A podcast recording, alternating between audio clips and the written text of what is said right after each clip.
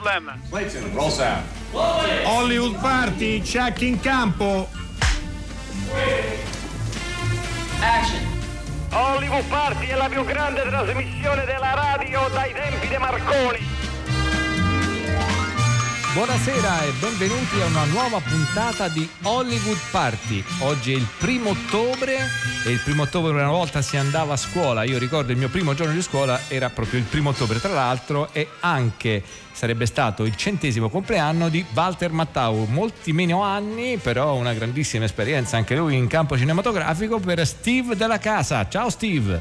Eccoci qua. Ciao Alessandro. Pronto? Pronto? Mi senti? Sì? Io, io vi sento. Vi sentite adesso? Benissimo, mi Steve. Sentite? Benissimo, benissimo. Ok, benissimo. perfetto. Quindi, sono qua. Sì.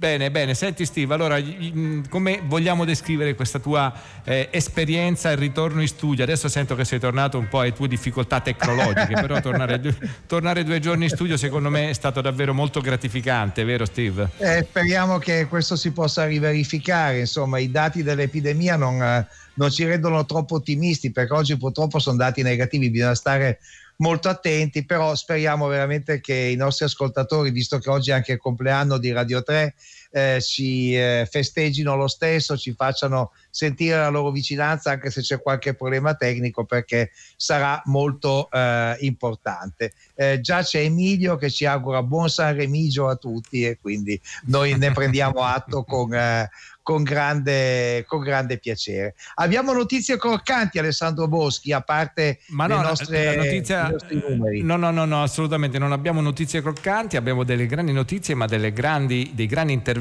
di ospiti che eh, noccioleremo durante tutto l'arco della puntata. Eh, quello che posso dire è che davvero per oggi per Radio 3 è una giornata davvero molto importante, perché come dicevi tu è una ricorrenza fondamentale, eh, è un compleanno molto importante, c'è, è anche quello di Walter Mattau che secondo me è un attore fantastico e mi piace che ci sia questa concomitanza tra il primo giorno di scuola per molti di noi, la nascita di Walter Mattau e il compleanno anche di Radio 3. Adesso direi che possiamo anche fare un omaggio a Lucia Bosè. Sei d'accordo Steve della Casa? Sì, perché dunque, intanto diamo i nostri riferimenti perché se oggi ci scrivete al 335 5634 296 ci fa particolarmente piacere 335 5634 296 poi perché Lucia Bosè eh, è eh, la protagonista da un lato del, di un omaggio che il Festival del Cinema Spagnolo che sta per eh, iniziare in quel di Roma eh, avrà in questi, in questi, giorni. E poi perché Lucia Bosè a, suo, a sua volta sarà la protagonista del film eh, del cinema alla radio che vi proporremo domenica nel corso dell'omaggio a Suso Cecchi d'Amico. Eh, Lucia Bosè infatti è la protagonista della Signora senza camedie, un film di Michelangelo Antonioni scritto eh, tra gli altri anche proprio da Suso Cecchi d'Amico, un film come ascolterete è molto importante, un film nel quale si parla anche di cinema, quindi doppiamente interessante da questo punto di vista. Allora, non c'è, eh, non c'è, un, non c'è dubbio Steve, tra l'altro ricordo anche che i nostri eh, radioascoltatori possono andare sul sito di Hollywood Party per recuperare una puntata di, eh, della nostra trasmissione, esattamente quella dell'ultima edizione del, della festa del cinema di Roma, con una bellissima intervista fatta a Lucia Boseda, Enrico Magrelli e eh, Dario, eh, Dario Zonta. Fu una serata memorabile, la signora era davvero una potenza di una simpatia, di una simpatia unica. Eh, direi che come miglior omaggio possiamo mettere un film che ha segnato anche l'esordio di un grande regista che hai citato, Michelangelo Antonioni, il film si intitola Cronaca di un amore. Non vedo l'ora di dormire. Spero che non sia emigranti. Perché? Mi viene in mente che la commedia che abbiamo visto l'altra sera, di chi era? Boh, diceva, l'amore di una moglie per il marito si misura ai micrani. Enrico, scusa, non ho voglia di scherzare. Me ne vado. Piaciuto lo spettacolo? Quale spettacolo? Quello di questa sera. Sai, Luciani mi ha proposto un affare. Sentiamo. Riguarda te. Mi ha detto, ti do 300 milioni se mi vendi tua moglie. Solo 300? Sai che avrebbe risposto un principe orientale a una proposta simile? Cosa? Avrai mia moglie gratis e poi ti ucciderò. Un principe orientale, forse. Ma un industriale milanese gratis? Direbbe dammi 300 milioni, avrai mia moglie e poi ti ucciderò. Così vendica l'offesa, guadagna i milioni e si libera della moglie. Stavi molto bene stasera. Ti guardavano tutti. Rocchi poi non ne parliamo. Lo sai uno dei segreti per mantenersi belle? Dormire. Dormire, dormire. Allora, buonanotte. Buonanotte.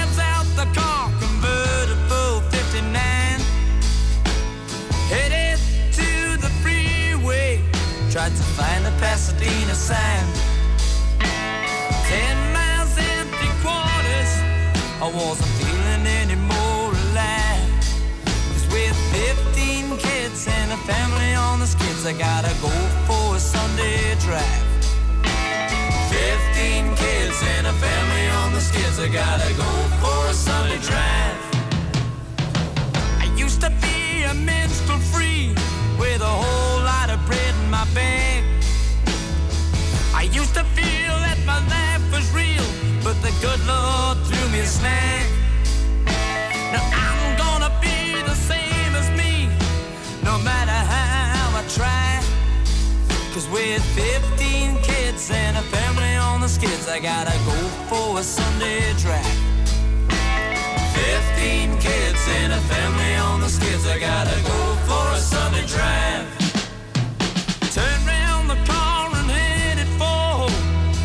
Guess I realized my fate. Ten miles and three quarters more. I pulled up outside the gate. Twenty more kids were stood inside, and that made 35. Cause with an orphanage full of 35 kids, I gotta go for a Sunday drive. An orphanage full of 35 kids, I gotta go for a Sunday drive. Grande canzone questa, eh, l'abbiamo, bellissima. l'abbiamo proposta, l'abbiamo proposta perché ieri ne abbiamo parlato con un nostro ascoltatore Antonio di Bologna, tra l'altro sono tantissimi che ci stanno scrivendo per farci gli auguri e questo ci fa un, eh, un grande piacere. Giovanni chiede se Radio 3 o sono io a compiere 70 anni. Eh, vabbè, Giovanni, grazie, ma comunque Radio 3 te lo faccio, te lo faccio non, è che la- non è che ha sbagliato di tanto, Steve. Eh, poi. Purtroppo no.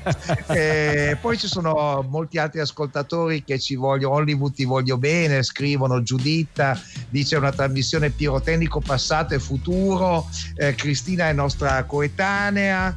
Eh, e invece Lina ci segue da quando Hollywood Party è nata e Enrica dice che la sua radio preferita da 70 anni insomma un trionfo con i nostri ascoltatori un trionfo anche per Marley per Drive questa canzone country eh, dei Gees di cui ieri parlavamo appunto con Antonio di Bologna chattando con lui è una canzone molto diversa da quella per la quale sono conosciuti i Gees una canzone country Vero. ed è anche molto diversa dalla sua cover italiana fatta dall'Equipe 84 che racconta una storia eh, diciamo di amori giovanili potremmo così dire si Sì, chiamava pomeriggio sì. ore 6 ed era veramente molto diversa. Qui invece si parla di uno che ha 15 ragazzi, che è molto povero e che alla fine apre un, uh, addirittura un orfanotrofio, quindi insomma qualcosa di molto diverso. E anche Antonio ci ringrazia e ci fa mille auguri.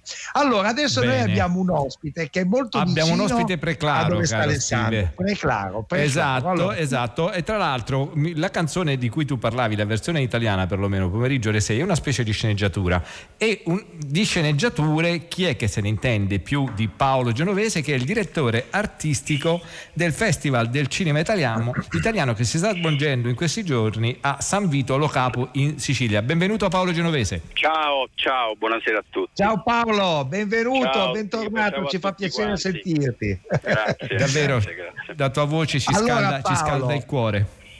Paolo, senti, raccontaci un po', visto che fai un festival sul cinema italiano, qual è il tuo punto di vista? C'è un dibattito, un ascoltatore ci segnala anche un articolo che io però non ho letto, che ha scritto, anche se più o meno me lo immagino, che ha scritto Goffredo Fofi sul Sole 24 Ore. Qual è il tuo punto di vista sul cinema italiano di oggi e con quale spirito fai questa manifestazione?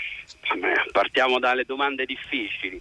Guarda, eh, lo spirito è quello un po' di sempre, sapete, insomma io sui festival sono sempre molto attivo e cerco di impegnarmi su questa cosa perché penso che oggi, soprattutto oggi, con un cinema che comincia un pochettino a zoppicare perché lo, lo faceva in pre-Covid a, a vantaggio delle piattaforme eccetera, insomma questo periodo di quarantena secondo me ha dato un'altra piccola assestata, quindi il tenere vivo l'interesse per il, la- il cinema in quanto sala cinematografica, autori, mondo che ruota attorno è importante, quindi spesso chiedono ma perché un ennesimo festival di cinema italiano? Perché sì, secondo me, perché è importante che qualunque regione abbia i suoi festival, che il festival non è soltanto eh, un modo per proiettare, ma è soprattutto un modo per portare eh, gli autori, per portare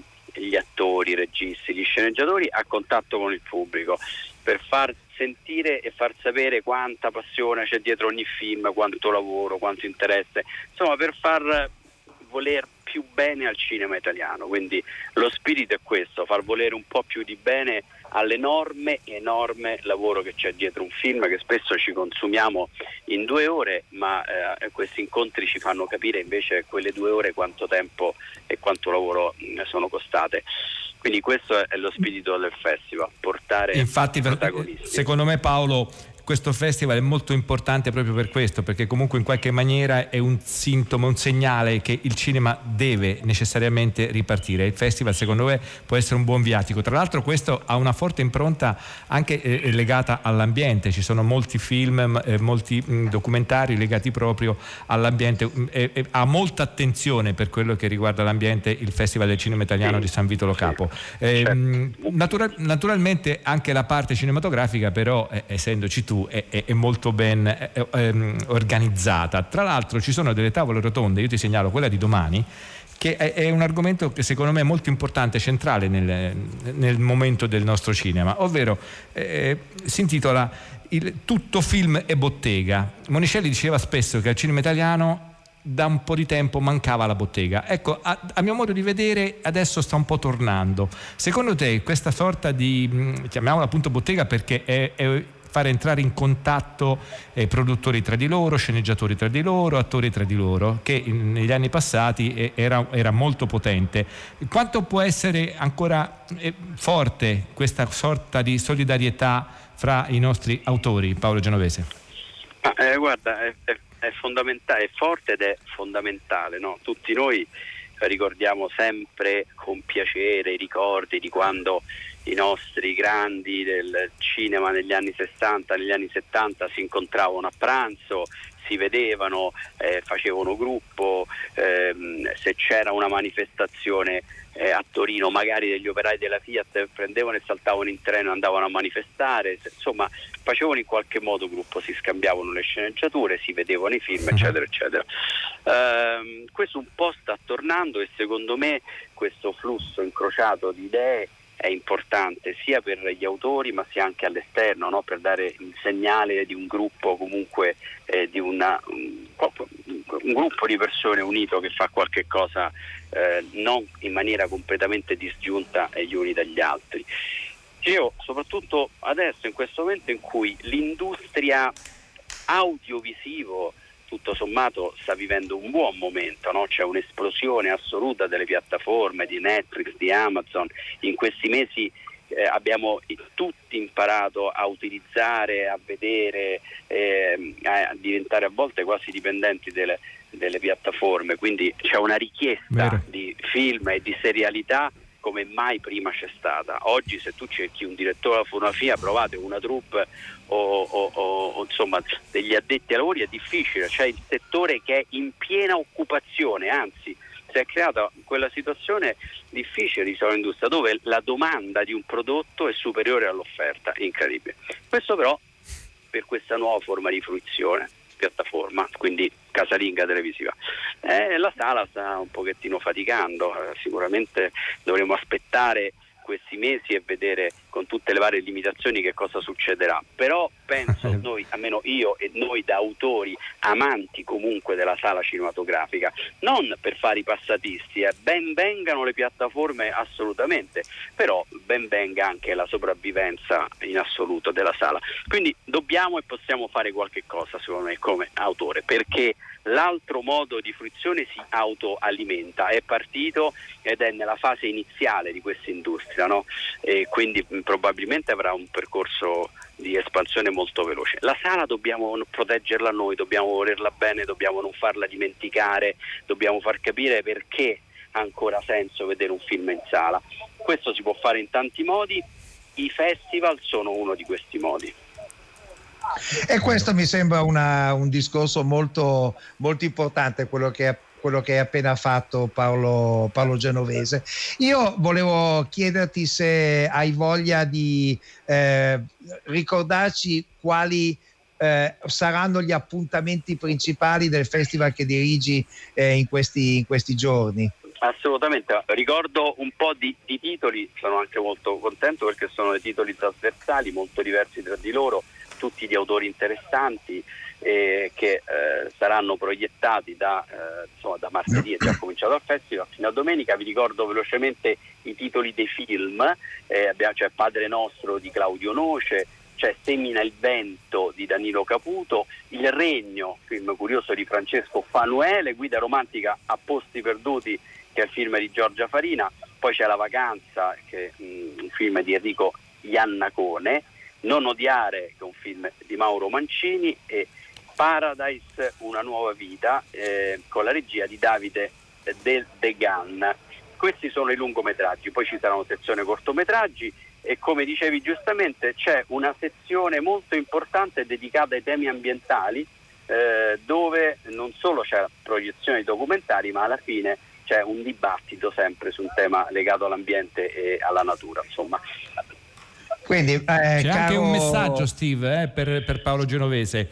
Eh, sì, Paolo, te lo leggo. Ci, ci, fa molto piacere da parte di Luciano. Paolo Genovese è un grande regista italiano con un respiro internazionale, un orgoglio italico e infatti il suo Perfetti sconosciuti, come sappiamo, è in Vero. tempi recenti il film italiano più visto in giro per il mondo. Bene, allora, Bene, eh, caro Paolo Genovese, auguri per il tuo festival. Ti salutiamo con un brano dalla vacanza di Enrico Iannacone che viene proiettato proprio oggi nella tua manifestazione in Sicilia. Grazie mille Paolo Genovese. Grazie, ciao Paolo. ciao. Ciao. ciao. Ciao. Ciao. Valeria. Carla. Molto piacere. Molto piacere. E dove alloggia? Chi? E lei? Senti, lasciamo perdere questo lei. Eh, dammi del tuo, per favore. Va bene. Mm. Che bel regalo. Mi sarebbe piaciuto ricevere una conchiglia. Mm. Bene, allora fare una passeggiata. E un'altra birra, non la vuoi? No, ti ringrazio. Non voglio annoiarci. Ma io non mi annoio affatto. Sarebbe giusto se un bel ragazzo come te si annoiasse con una nonnetta come me, una vecchietta. Allora sai cosa faccio? No. Vado subito a mettere altre tre birre in frigo, mm. così non te ne vai. Mm. che siano belle alcoliche, mi raccomando. L'acqua fa ruggine, no? Ah, e fa marcire le navi.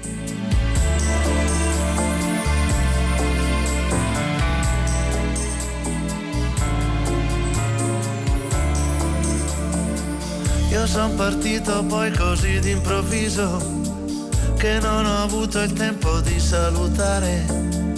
Istante breve, ancora più breve, se c'è una luce che trafigge il tuo cuore. L'arcobaleno è il mio messaggio d'amore, può darsi un giorno ti riesca a toccare, con i colori si può cancellare il più violente ed esolante squallore. Sono diventato sei tramonto di sera e parlo come le foglie d'aprile. E vibro dentro ad ogni voce sincera.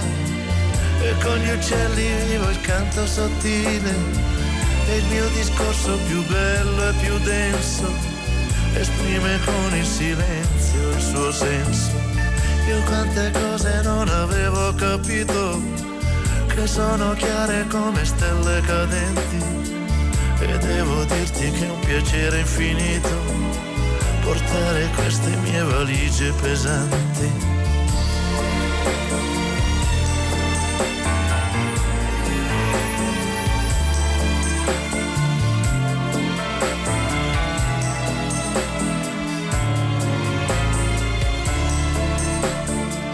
Mi manchi tanto amico caro davvero tante cose sono rimaste da dire. Ascolta sempre solo musica vera e cerca sempre se puoi di capire.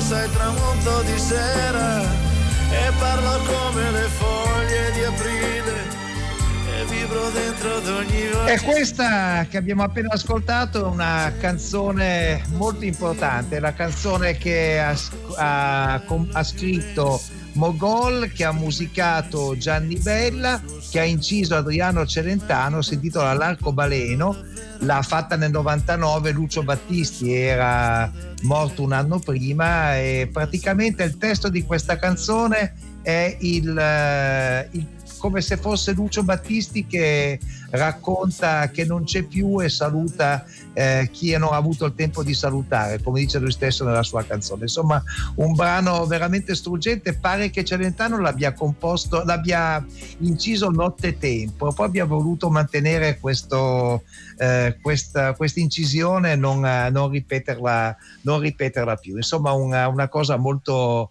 eh, molto struggente. Sono arrivati tantissimi messaggi, beh, insomma vorrei citare almeno quello di Carlo Cotti, il regista che ci fa l'onore di ascoltarci molto, molto spesso. Radio 3 è settantenne, Hollywood Party lo seguo dal 97, si è perso i primi tre anni ma lo perdoniamo, Eh, il cinema è una professione, lui continua a eh, esercitare questa professione e ci fa molto piacere che ci faccia l'onore di eh, ascoltarci. Eh, mh, eh, Rosanna dice che Paolo Genovese ha ragione, più festival eh, ci sono, meglio è. Che voce emozionante è quella di Celentano, eh, un messaggio non firmato. E eh, noi siamo strampalati, ci scrive Lucia da Roma, ma siamo anche allegri e competenti e questo ci fa piacere. Proprio perché siamo allegri e competenti, Strampalati è davvero una cosa, ci rappresenta dire, veramente alla, la definizione giusta.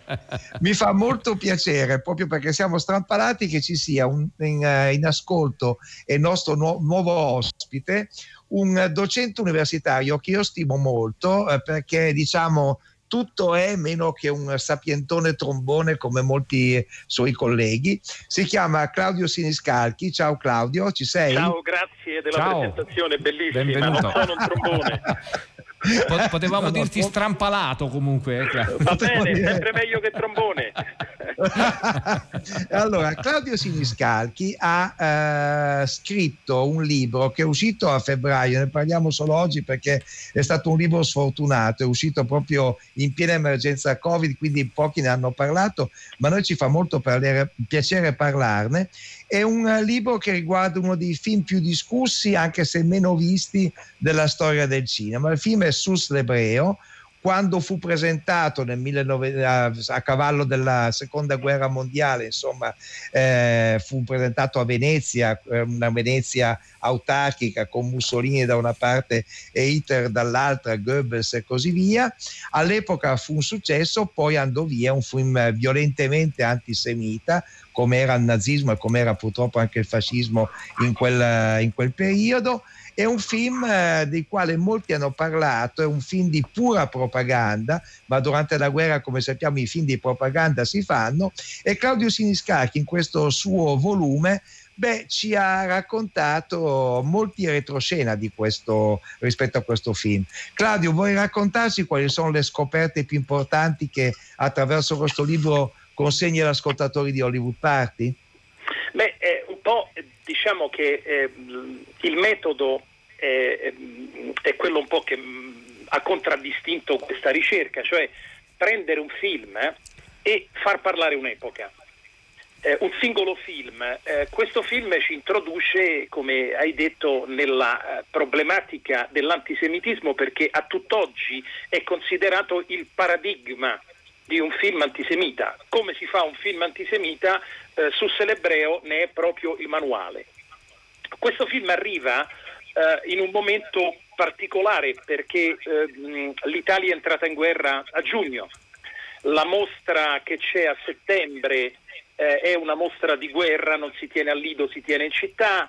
Eh, è fondamentalmente una rassegna italo-tedesca con un po' di film, ehm, come dire, di mh, paesi amici, parecchi documentari. È una mostra che richiama una grande partecipazione da parte della stampa italiana il vecchio mh, mm, eh, Ferdinando Palmieri dice finalmente eh, abbiamo saltato la mostra in Marzina, il giovane Guido Aristarco dice finalmente ci siamo levati lo smogging e ci siamo messi la divisa. Ecco, mh, mm, tutto questo entusiasmo arriva alla giornata in cui viene presentato su Celebreo. La prima, eh, prima che il film esca in, in, Germania, cioè il 20 settembre, viene presentato a Berlino, il film viene presentato a Venezia, in anteprima mondiale.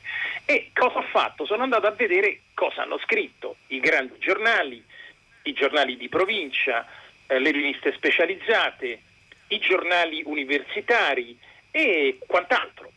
Cosa ne viene fuori? Che mh, tutti, alcuni nomi purtroppo o per fortuna, diventeranno famosi Enzo Biaggi, Carlo Lizzani, Michelangelo Antonioni, eh, Luigi Chiarini, ma tutti indistintamente di tutti i giornali, di tutte le età, di tutte le tendenze, eh, scrivono che questo è un film importante, che questo è un film molto bello, che questo è un film che bisognerebbe replicare e far vedere eh, che questa è la nuova grande cinematografia che l'Italia deve seguire. Allora qui allo storico del cinema e dell'età contemporanea sorge un dubbio, ma eh, tutte queste storie che ci hanno raccontato che la cultura italiana era stata impermeabile all'antisemitismo, erano vere o non erano vere? Chiaramente non erano vere. Noi eravamo diventati di colpo nel 1938 un paese antisemita e eh, quello che viene fuori da questa indagine molto ampia, ho guardato un centinaio di testate, dall'osservatore romano ai giornali dei GUF, e co- cosa viene fuori? E viene fuori che ehm, l'antisemitismo era stato pienamente sposato dalla cultura italiana, dalla cultura cinematografica in questo caso, ma se noi usciamo un po' fuori nelle arti o in generale, eh, ci rendiamo conto che il meccanismo è lo stesso.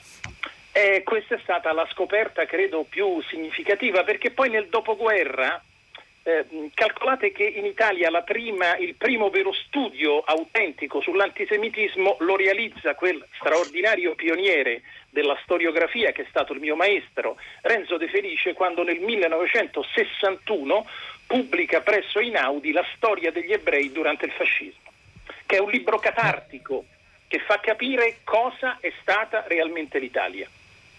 È quello che hai detto eh, sono delle cose eh, enormi, Claudio Siniscalchi. Quindi Eh, ma è la verità. in, in qualche maniera ci stai dicendo che mh, la, la rettitudine morale, culturale di certi personaggi in realtà era molto variegata, non era così monolitica.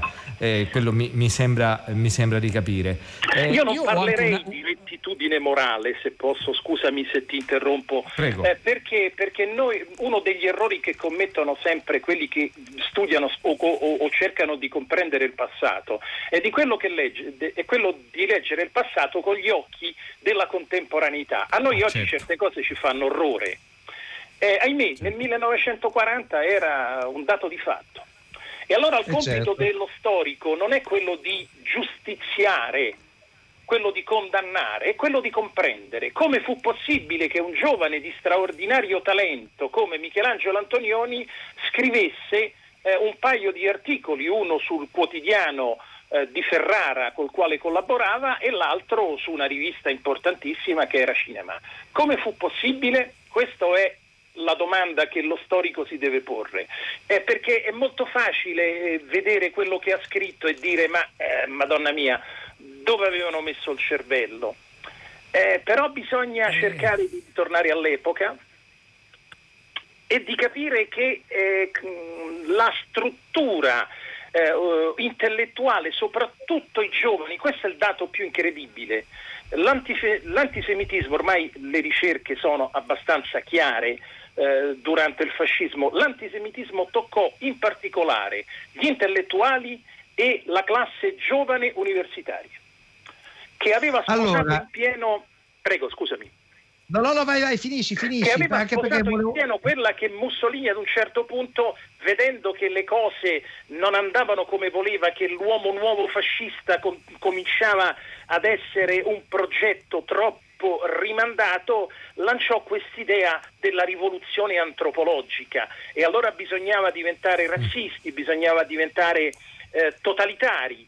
E, e questo purtroppo il riscontro è questo. Come fu possibile che davanti ad un film così chiaramente orientato dalla propaganda nazionalsocialista, io ho provato a leggere il Mein Kampf, che è un libro, eh, come dire, mh, pesantissimo da leggere anche per la prosa, insopportabile in certi passaggi.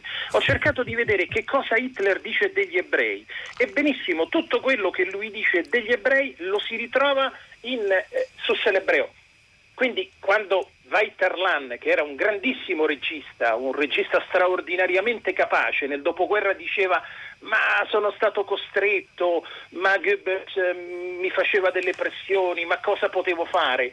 Mm, eh, sì, certo, è probabile che qualche pressione gliel'abbiano fatta, ma sicuramente era molto copartecipe con quella storia che raccontava.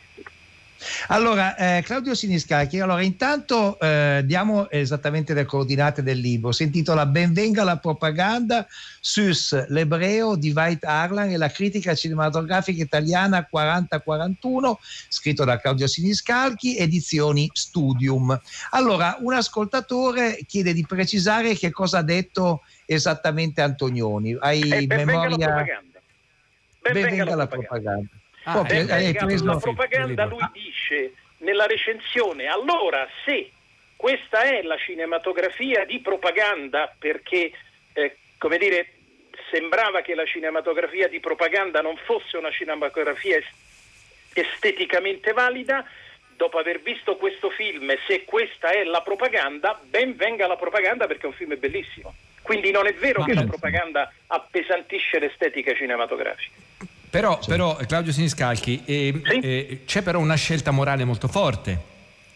O non si può definire, perché è vero, forse eh, eh, dire rettitudine morale e culturale non è corretto, però è indubbio che eh, dare un giudizio positivo su un film che comunque dal quale peraltro gli autori poi si erano discostati perché dicevano Sì. che era Goebbels che in maniera molto più dura di Hitler cercava in qualche maniera di parlare male degli ebrei. Quindi c'era comunque un'accettazione, non so, il giudizio era artistico o, o- o- o andava invece anche oltre? È questo che mh, eh, non Eh, riesco eh, a bisogna capacitarmi. entrare, bisogna abbandonare la categoria morale della storia, non perché Ecco. la storia diventi immorale, Mhm. ma perché la storia ci consenta di capire come un uomo del 1940, dotato di ingegno, dotato di capacità, eh, ad un certo punto, davanti a un film come quello, non soltanto vedesse la professionalità che noi oggi vediamo, perché guardate che la visione di Sus l'Ebreo tecnicamente potrebbe essere un classico film hollywoodiano del 1940. Certo, a- anche perché anche loro facevano i film di propaganda e ne li facevano che anche era in maniera. E molto no. forte. Sì, sì, certo. Era diverso. Guarda, Claudio Siniscalchi, hai veramente aperto una pagina sulla quale mi Vero, piacerebbe vero. molto che tornassimo. Eh, quindi invitiamo i nostri ascoltatori a leggersi Benvenga la propaganda su Slibero di Vaitara nella critica cinematografica italiana che ha scritto Claudio Siniscalchi per Studium. Leggetelo e mi sa che torneremo sull'argomento. Grazie Claudio, ti salutiamo ringrazio, con un grande buona serata dal- e buon proseguimento. dal, fi- dal Ciao, film di. Ciao, ciao, ciao. And naturally a Jew was burned for. Lovely girl. Who are they? The Prince of Tarn in Texas and his daughter Marie August. Jew haters. A Christian child was murdered in their country and naturally a Jew was burned for it. Ah, old fables, Landauer. 300 years ago. We are writing now 1730. So what? They did it in 1430, they can do it in 1730, they can do it in 1830, they can do it in 1930. Who is going to stop them? You?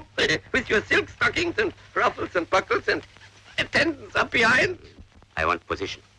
Respect. Not for my sake only, but for the sake of all of us. I want power. You young folk. huh? Can't you understand that real power lies in never showing it? Look at my countess in Wiltford for whom I do business. She has had power for 20 years. She made a fuss of it. And now? Bene, questa era una clip tratta da Sus l'Ebreo. E adesso abbiamo un ospite che accogliamo davvero con grande piacere perché insieme a noi c'è Felice Laudadio. Felice Laudadio, benvenuta a Hollywood Party. Ecco, rieccovi, benvenuti a voi. Buongiorno Felice, buongiorno Felice. Oh, ciao Steve, eccoti qua. Allora, Mi ci fa piacere la tua che- voce. Eh, vedi, ogni tanto riappaio, riappaio.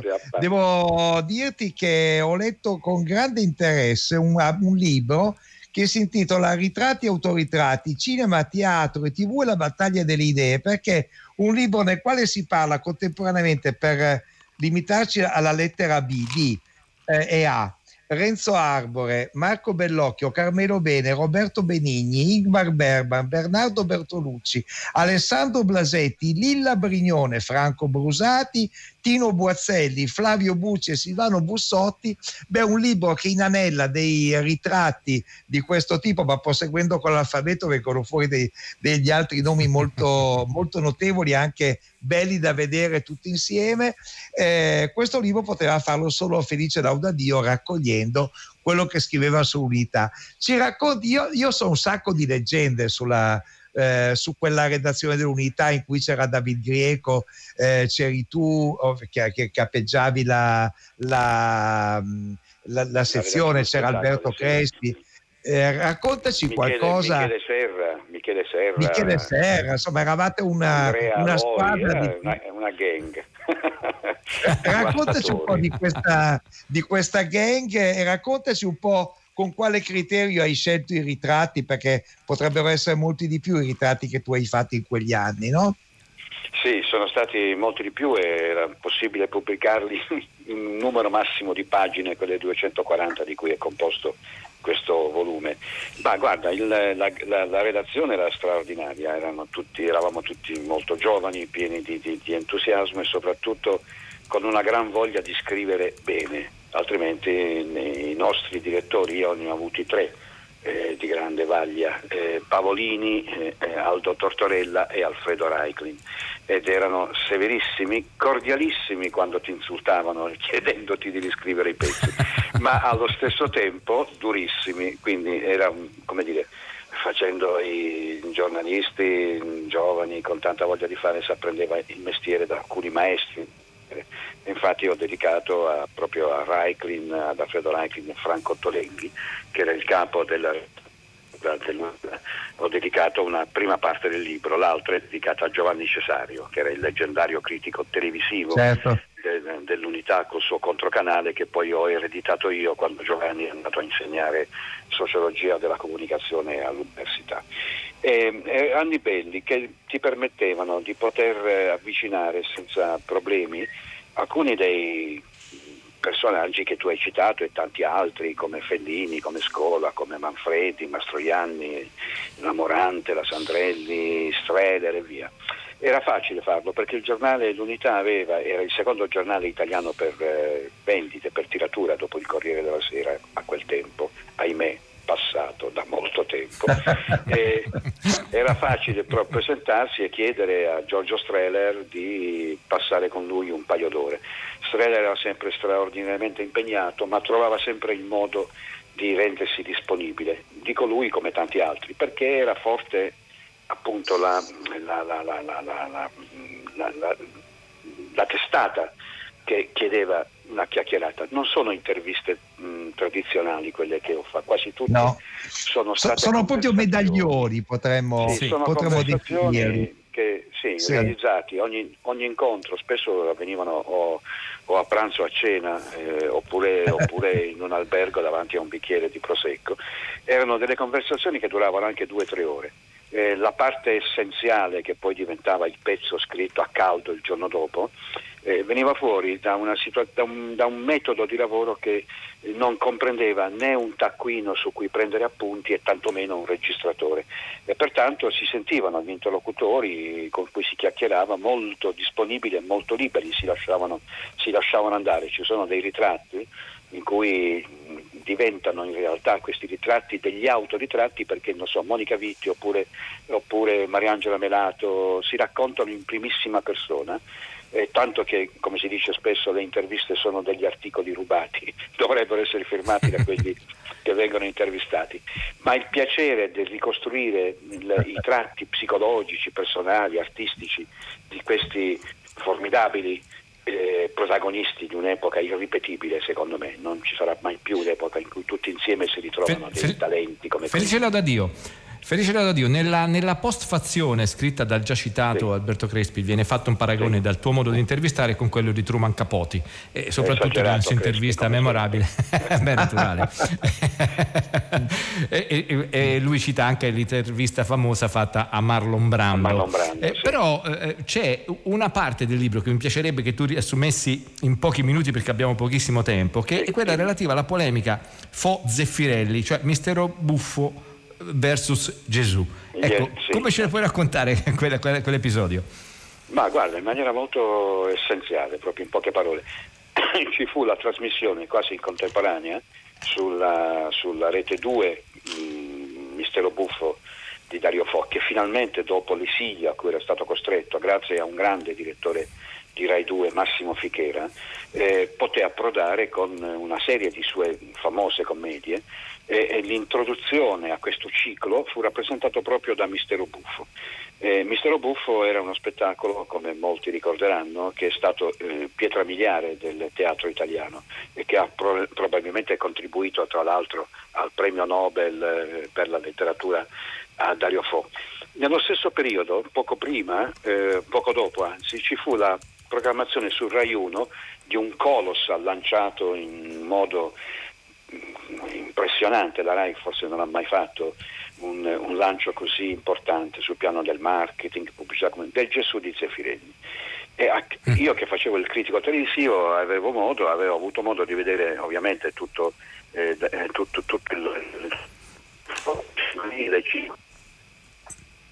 Non ti sentiamo più, Stiamo- Felice. stiamo perdendo. Ecco, mi sentite Ti ora? Sì. Ok, adesso, Adesso sì, sì. sì, sì. Felice? In una posi- mi sentite? Forse Adesso sì, adesso ti sentiamo. Ecco, scusa, mi sposto leggermente. Eh, di- dicevo che avevo recensito, seguendo con estrema attenzione sia tutto il ciclo di Dario Fo e in particolare il Mistero Buffo, sia il Gesù di Zeffirelli che, che era fatto da 5 o 6 puntate. E il contrasto, il conflitto fra queste due concezioni del mondo, della cultura, della comunicazione, del linguaggio, della rappresentazione scenica, era talmente straordinariamente opposto che venne fuori eh, una polemica molto, molto pesante, che non mi vide solo coinvolto solo come critico, ma mi vide coinvolto anche come, come dire, esponente in qualche modo di un partito politico che era il Partito Comunista di cui l'unità era l'espressione. Mi sentite? Perché non sen- Ti sentiamo, ti sentiamo. Ah. Ecco.